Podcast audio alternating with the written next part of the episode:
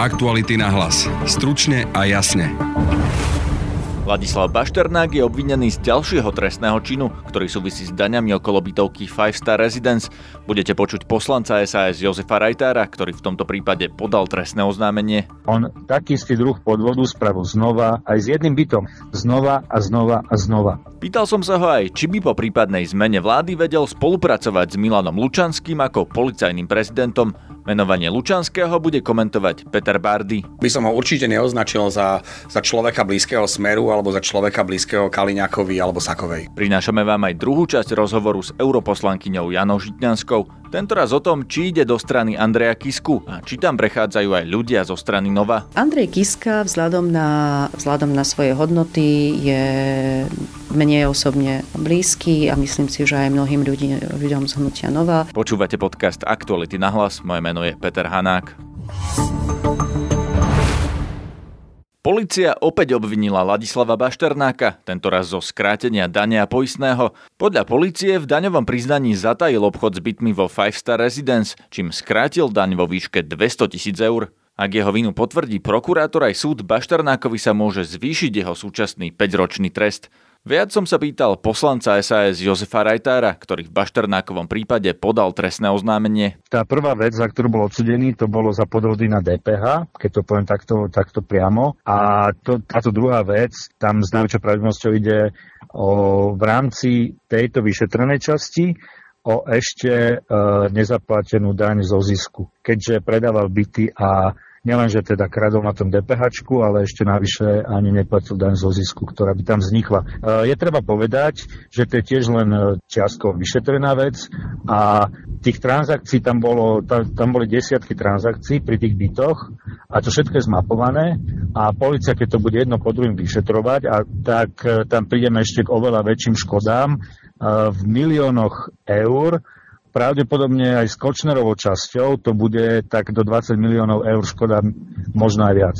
Takže môžeme očakávať, že pri Ladislavovi Bašternákovi prídu ešte ďalšie takéto obvinenia v čiastkových daňových veciach, že teda ten trest, ktorý dostal tých 5 rokov, že to nebude konečné, ale že sa mu to nazbiera postupne za ďalšie veci? Áno, e, nazbiera sa mu to za ďalšie veci a navyše, keďže som zdokumentoval, že to robil ako organizovanú trestnú činnosť, bolo do toho zapojených viacero ľudí, vrátane bohužiaľ jeho manželky, tu do toho zapojil cez firmu Tatiana Rent a takisto to bolo spravené opakovaným spôsobom, čo je ďalšia priťažujúca okolnosť, lebo on taký istý druh podvodu spravil znova aj s jedným bytom, s jedným a tým istým, istým bytom, znova a znova a znova. Niekoľkokrát. To znamená, čo ho predával znova? Áno, tam, tam tie, tie predaje to nebolo iba raz, ale bolo to niekoľkokrát, to znamená aj tá DPH sa ukradla len na jednom byte a teraz to hovorím ako príklad na jednom byte, samozrejme na viacerých, na veľa, uh, niekoľkokrát sa to otočilo. Nestačilo raz vyťahnuť tú DPH. Keď ste spomenuli, že v tej veci figuruje v tejto Five Star Residence aj Marian Kočner v obchodoch s Ladislavom Bašternákom. Viete to vysvetliť, o čo presne ide tam? Áno, uh, oni každý si robili svoju časť bytov Napríklad Kočner si prevedol 17 bytov za 1 euro a už len za túto prvú transakciu je aj Kočner obvinený z toho staviteľa, z tej firmy, ktorá to stavala, to previedol na svoj, svoj firmu inkasný servis. A už len táto, táto transakcia 17 bytov za 1 jediné euro, to, ak, si, ak si spomeniete, to sme začali riešiť ešte v marci 2016 a potom to policia začala vyšetrovať, stíhať a teraz je už obvinený. Samozrejme, nasledovali ďalšie jeho transakcie. A toto robil nasledovali... s Bašternákom? Oni si každý, každý si robili svoju časť so svojimi bielými koňmi. Ako to teda súvisí? Ako súvisí Kočner s Bašternákom vo Fajster Residence? Len to, Sú, to súvisí to tak, že staviteľ je jedna firma, kde figuroval ako polovičný vlastník Kočner a z, proste oni to mali podelené. Jednu časť bytov si poprevádzal a podvody na nich spravil Bašternák a zase druhú časť bytov spravil, spravil Kočner. Tak to mali rozdelené, tak to mali dohodnuté. Dnes ministerka Saková vymenovala pána Lučanského za policajného prezidenta. Áno. Ako sa na to pozeráte? E, dalo sa to čakať, aj som to očakával, že pán Lučanský bude znova vymenovaný. E, to výberové konanie, povedzme si otvorene, nebolo príliš výberové, bolo veľmi, veľmi úzke. E, na jednej strane pán Lučanský sa aj osvedčil v niektorých dôležitých veciach, hlavne čo sa týka toho, že zbavil moci niektorých bederovcov, tzv. bederovcov, ako boli Krajmer, Hraško a ďalší. Predpokladám, že v tejto snahe bude pokračovať, lebo naozaj bederovci ovládali obrovskú časť policie a robili obrovskú škodu.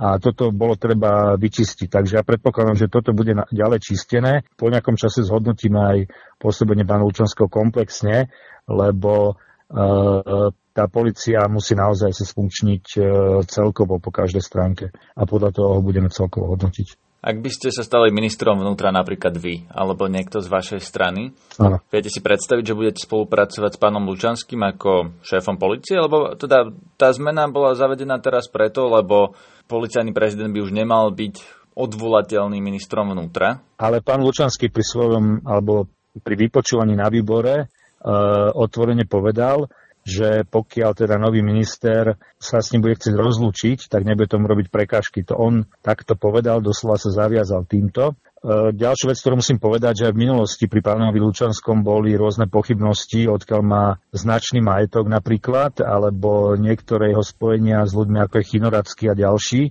s, podoz, s podivnými osobami. Takže budeme musieť aj toto spätne prehodnotiť a na základe toho takisto posúdiť a a predpokladám, že tam nejaké problémy s jeho zotrvaním budú, lebo nie všetko tam vyzerá byť čisté, čo mal v minulosti. No ale keby nechcel odísť sám, tak potom nemáte na neho páku, nie? Ak... Poprvé dá sa zmeniť zákon, lebo to je jednoduchý zákon, je to ústavný zákon. Po druhé, tri petiny ústavnoprávneho výboru to môžu uh, urobiť takisto, ale ja si myslím, že s pánom Lučanským sa bude normálne seriózne dohodnúť. A vy by ste ho v každom prípade... šéfa policie, keď by ste náhodou vy boli minister? Sú tam poprvé otázniky, a po druhé ešte uvidíme, ako bude pôsobiť. Ja to nevylučujem a takisto všeobecne musím povedať, že snahou je, aby tam bol človek s čistým morálnym profilom, aby tam bol človek, ktorý je naozaj dobrý, vyzná sa, ktorý to bude vedieť robiť. Toto je, toto je našim cieľom. Takže e, keď, tak sa budeme snažiť vybrať čo najoptimálnejšieho, čo najlepšieho kandidáta a Nevylučujem, že to bude pán Lučanský, ale naozaj minimálne tie otázniky ohľadne minulosti sa musia veľmi zodpovedne e, vysvetliť a vyšetriť. Študuje so mnou šavredaktor Aktualit Peter Bardy, ktorého sa na to budem pýtať. Vítaj. Dobrý deň. Čo hovoríš na nového policajného prezidenta? Tak nebolo to prekvapenie. V podstate sa to dalo čakať už od chvíle, keď e, Milan Lučanský pristúpil na to, že bude dočasným policajným prezidentom. Milan Lučanský nie je nejaký nováčik v policii, je to veľmi skúsený policajt a veľmi skúsený policajný manažer, čiže on si veľmi dobre zrátal, či sa mu oplatí odísť z pozície šéfa policajnej inšpekcie na krátky čas na nejakú dočasnú pozíciu alebo či je tam šanca, že bude pokračovať na dlhšiu dobu a o to sa to celé odvinulo, čiže nejako to neprekvapuje, že Milan Lučanský bude policajným prezidentom alebo je policajným prezidentom. A Milan Lučanský bol na tej inšpekcii za ministra vnútra Roberta Kaliňáka. Teraz ho vybrala aj napriek teda tým procedúram, ktoré tomu predchádzali. V konečnom dôsledku vybrala ministerka vnútra Denisa Saková. Neobávaš sa, že si tam v podstate smer teraz zabetonoval svojho človeka? Prvom rade si nemyslím, že Milan Lučanský je typ policajta alebo človeka, ktorý by sa nechal riadiť e, ministerkou Sakovou do veci, ktoré by on sám nechcel robiť. On je dostatočne vytrenovaný na to a dostatočne skúsený na to, aby si vedel povedať nie, alebo aby vedel povedať, že ako to bude robiť a zastať si tú funkciu poriadne. To si však vyžaduje jeho chuť vzoprieť sa svojim nadriadeným. Myslím si, že má potenciál na to, aby to mohol robiť a preto by som ho určite neoznačil za, za človeka blízkeho Smeru alebo za človeka blízkeho Kaliňakovi alebo Sakovej. Takže myslíš, že by mohol byť dobrým policajným prezidentom, aj keby sa zmenila vláda po budúcich voľbách? Reálne z toho, čo dnes v policajnom zbore e, máme a čo by kto z tých ľudí by chcel byť, alebo mohol byť hlavne policajným prezidentom. Z toho výberu mi prišiel Milan Lučanský ako ten, eh, ten lepší výber. A už vlastne prvé mesiace od menovania do, do tej dočasnej funkcie ukazoval, že to s očistou policajného zboru minimálne od eh, tzv. bederovcov myslí vážne. Urobil tam viacero veľmi vážnych eh, personálnych zmien. Odchod Krajmera, odchod Hraška alebo, alebo odchod Vorobliova, to sú proste veľké mm, rozhodnutia, sú to riadiaci, boli to riadiaci pracovníci NAKA, boli to ľudia, ktorí kontrolovali mnohé veľmi závažné e, kauzy a, a s ktorými sú späté viac či menej veľké škandály alebo podozrenia. Čiže ja si myslím, že ukázal minimálne záujem očistiť policiu od ľudí blízkym tomuto, tomuto oligarchickému klánu. Ale uvidíme, čo bude ďalej. Dnes sa ukazuje, že, že Robert Fico sa rozhodol pre veľmi nebezpečnú hru, spájať sa v niektorých veciach s Kotlebovcami a ministerka Sáková sa tiež nejako extra nebráni tomu, aby sa po, po rómskych osadách prechádzali hliadky Kotlebovcov, čo je pre mňa veľmi nebezpečný precedens a veľmi nebezpečná vec. Čiže uvidíme, do akej miery sa Milan Lučanský ukáže ako policajt, ktorý sa rozhodne postaviť e, aj voči nesprávnym e, politickým rozhodnutiam svojich e, rezortných nadriadených alebo, alebo, alebo Roberta Fica. Čiže všetko je, má on v rukách a myslím si, že má potenciál na to, aby mohol byť dobrým policajným prezidentom. Aj keby bol ministrom vnútra napríklad Ľubomír Galko alebo Milan Krajniak alebo niekto zo súčasnej opozície?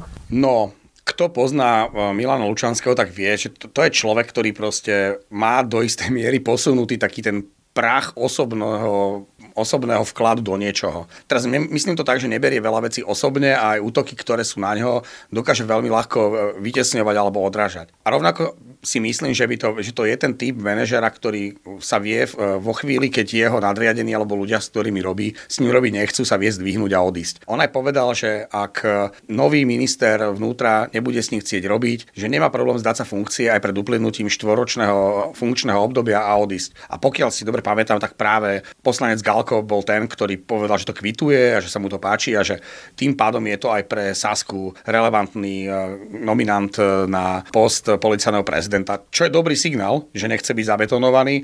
Už len to dodržať, že ak sa stane to, že nový minister vnútra vôbec nejaký bude, či bude nový a, a ak bude, že či bude alebo nebude chcieť robiť e, s Milanom Lučanským. Jana Žitňanská v Europarlamente končí, no priznáva, že o svojej politickej budúcnosti hovorí s prezidentom Andrejom Kiskom, ktorý oznámil zakladanie strany. Prvú časť rozhovoru s Janou Žitňanskou o eurovoľbách ste si mohli vypočuť v piatkovom podcaste a celý rozhovor si budete môcť prečítať na webe Aktuality.sk. Tých spôsobov, ako e, posunúť aj tému e, pomoci ľuďom so zdravotným postihnutím a vo všeobecnosti, ako posunúť aj Slovensko ďalej, e, je niekoľko. A tá spolupráca s Andreom Kiskom je jedným z tých spôsobov, ktorý mi príde rozumný. Rokujeme a uvidíme, v akej podobe to bude. V akom štádiu sú tie rokovania? Veľmi otvorene sa rozprávame a nielen s Andreom Kiskom, ale aj ďalšími politikmi, o ktorým ide o to, aby teda sa situácia na Slovensku zmenila. Čiže v tejto chvíli ako myslím si, že, že by bolo zbytočné ešte špekulovať, pretože nič nie je dohodnuté. Viete, akým nie je všetko dohodnuté, tak nie je nič dohodnuté. Takže počkajme si ešte možno pár dní, týždňov, kedy aj my budeme vedieť možno niektoré veci konkrétnejšie pomenovať. Môže sa stať aj to, že skončíte nakoniec v nejakej inej strane ako ako strane pána Kisku? V tejto chvíli by som nechcela špekulovať o tom, pretože tých ponúk prišlo niekoľko, ja si ich veľmi vážim, ale mne ide naozaj o to, aby tá situácia na Slovensku po ďalších voľbách sa zmenila a aby tá oblasť, ktorej sa venujem, a to je pomoc osobám so zdravotným postihnutím, dostala väčší priestor a aby aj boli realizované konkrétne systémové opatrenia. To je skôr sociálny rezort alebo zdravotníctvo? Pýtate sa ma, že či chcem byť ministerkou?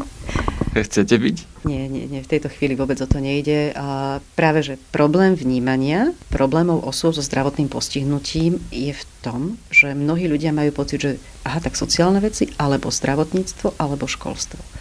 A ja tvrdím, že to je téma, ktorá je nadrezortná. Keby ste boli v tej slovenskej politike, tam to predsa len je rozdelené na tie rezorty. Keby ste mali možnosť to reálne riadiť, tak z ktorej pozície by to bolo? Ja som za to, aby táto téma sa riadila nadrezortne preto hovorím, je to vec aj ďalších debat e, s rôznymi politikmi, aby sme možno dokázali vymyslieť spôsob, ako túto tému riešiť nadrezortne. Záleží vám v vašich úvahách o ďalšej politickej budúcnosti, či tá strana bude konzervatívna alebo liberálna? Určite, že to voliči aj verejnosť vedia, že patrím medzi konzervatívnych politikov a vo svojich 44 až 5 rokov myslím si, že až tak sa nejako nezmením. Čiže ja určite by som sa cítila komfortnejšie v prostredí ľudí, ktorí zdieľajú rovnaké hodnoty so mnou. Myslíte, že pán Kiska ich zdieľa? Myslím si, že tak ako pán Kiska, ale aj ďalší politici, s ktorými rokujem, e, sú ľudia, ktorí, s ktorými možno nemáme na 100% e,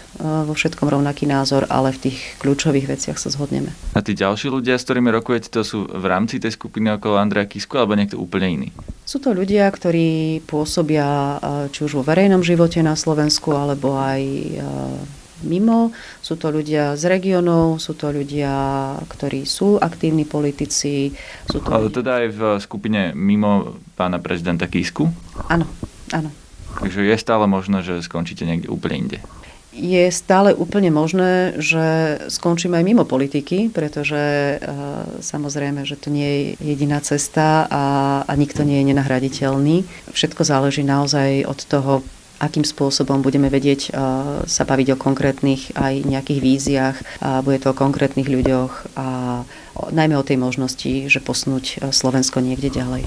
Pán Kiska hovorí, že on e, bude zakladať centristickú stranu. Ako by ste sa cítili v centristickej strane? Viete, tie názvy e, centristicky, taký onaký, priznám sa, že každý si môže pod tým predstaviť čokoľvek. To, to už nie je delenie na pravicu a ľavicu, ale centristická strana je predsa len, že môžu tam byť aj konzervatívci, aj liberáli, aj pravičiari, aj ne- nepravičiari.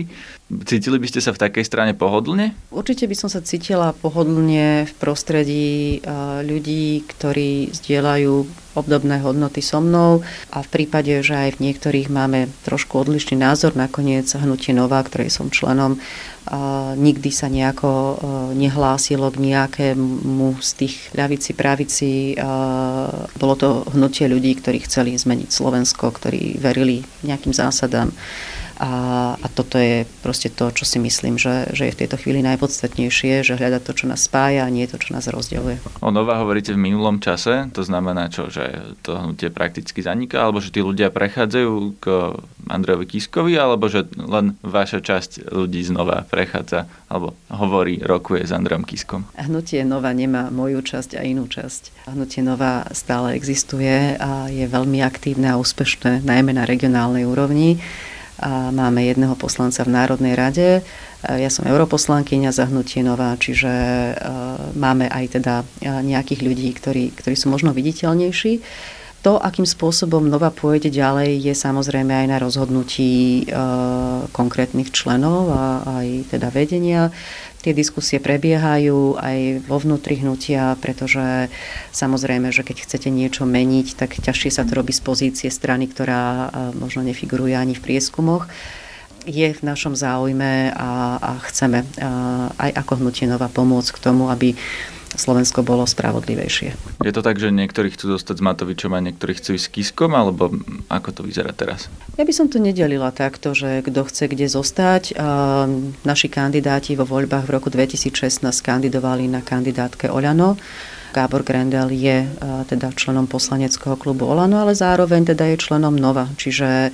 E, zároveň hovorí o svojej budúcnosti s Andrejom Kiskom. Preto sa by, a nakoniec nedávno odstúpil, od, odstúpil z postu predsedu Nova pre, on to tak vysvetlil, že odlišné predstavy o budúcnosti. To, to evokuje, že ako keby tí ostatní ľudia v Nova mali inú predstavu o svojej budúcnosti ako s Andrejom Kiskom. Myslím si, že uh, tá predstava o budúcnosti nový je, je veľmi, veľmi podobná. Čiže tu by som nehľadala nejaké ani rozkoly, ani rozpory. Takže celé hnutie pôjde s Andrejom Kiskom? Lebo stále nerozumiem, ako to, ako to mám chápať. No tak ako som povedala, že v tejto chvíli uh, ani ja nebudem nič špecifikovať, uh, nakoľko kým nie je ako keby prediskutované všetko uh, aj vo vnútri hnutia Nova, aj medzi nami, tak uh, nemá zmysel dávať nejaké vyhlásenia.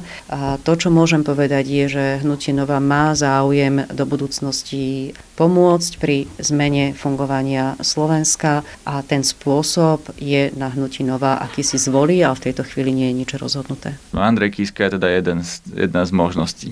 Andrej Kiska vzhľadom na svoj životný príbeh, vzhľadom na tých 5 rokov, ktoré zastával, kedy zastával funkciu prezidenta, vzhľadom na svoje hodnoty je mne osobne blízky a myslím si, že aj mnohým ľudí, ľuďom z Hnutia Nova, ale takisto aj ďalší politici, ktorí sú vo verejnom živote, sú, sú nám blízki. Čiže myslím si, že naozaj je čas hľadať to, čo nás spája a, a skúsiť ponúknuť alternatívu pre Slovensko.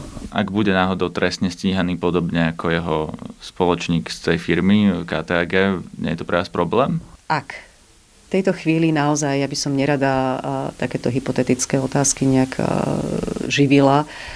Myslím si, že nakoniec už bolo to vysvetlené aj správa, aj zľava. Mnohí odborníci aj na účtovníctvo sa k tomu vyjadrili aj podnikatelia, ktorí sa dostali do obdobnej situácie. Naozaj to, čo sa deje vo vzťahu k Andrejovi Kiskovi, ja považujem skôr za nejakú politickú pomstu, než za, za to, čo mu teda reálne pripisujú. To je z dnešného podcastu všetko. Počúvajte nás aj zajtra. Nájdete nás na facebookovej stránke podcasty Aktuality.sk aj cez podcastové aplikácie ako napríklad Spotify. Na dnešnej relácii spolupracovali Martin Turček, Jan Petrovič a Peter Bardy. Zdraví vás Peter Hanák. Aktuality na hlas. Stručne a jasne.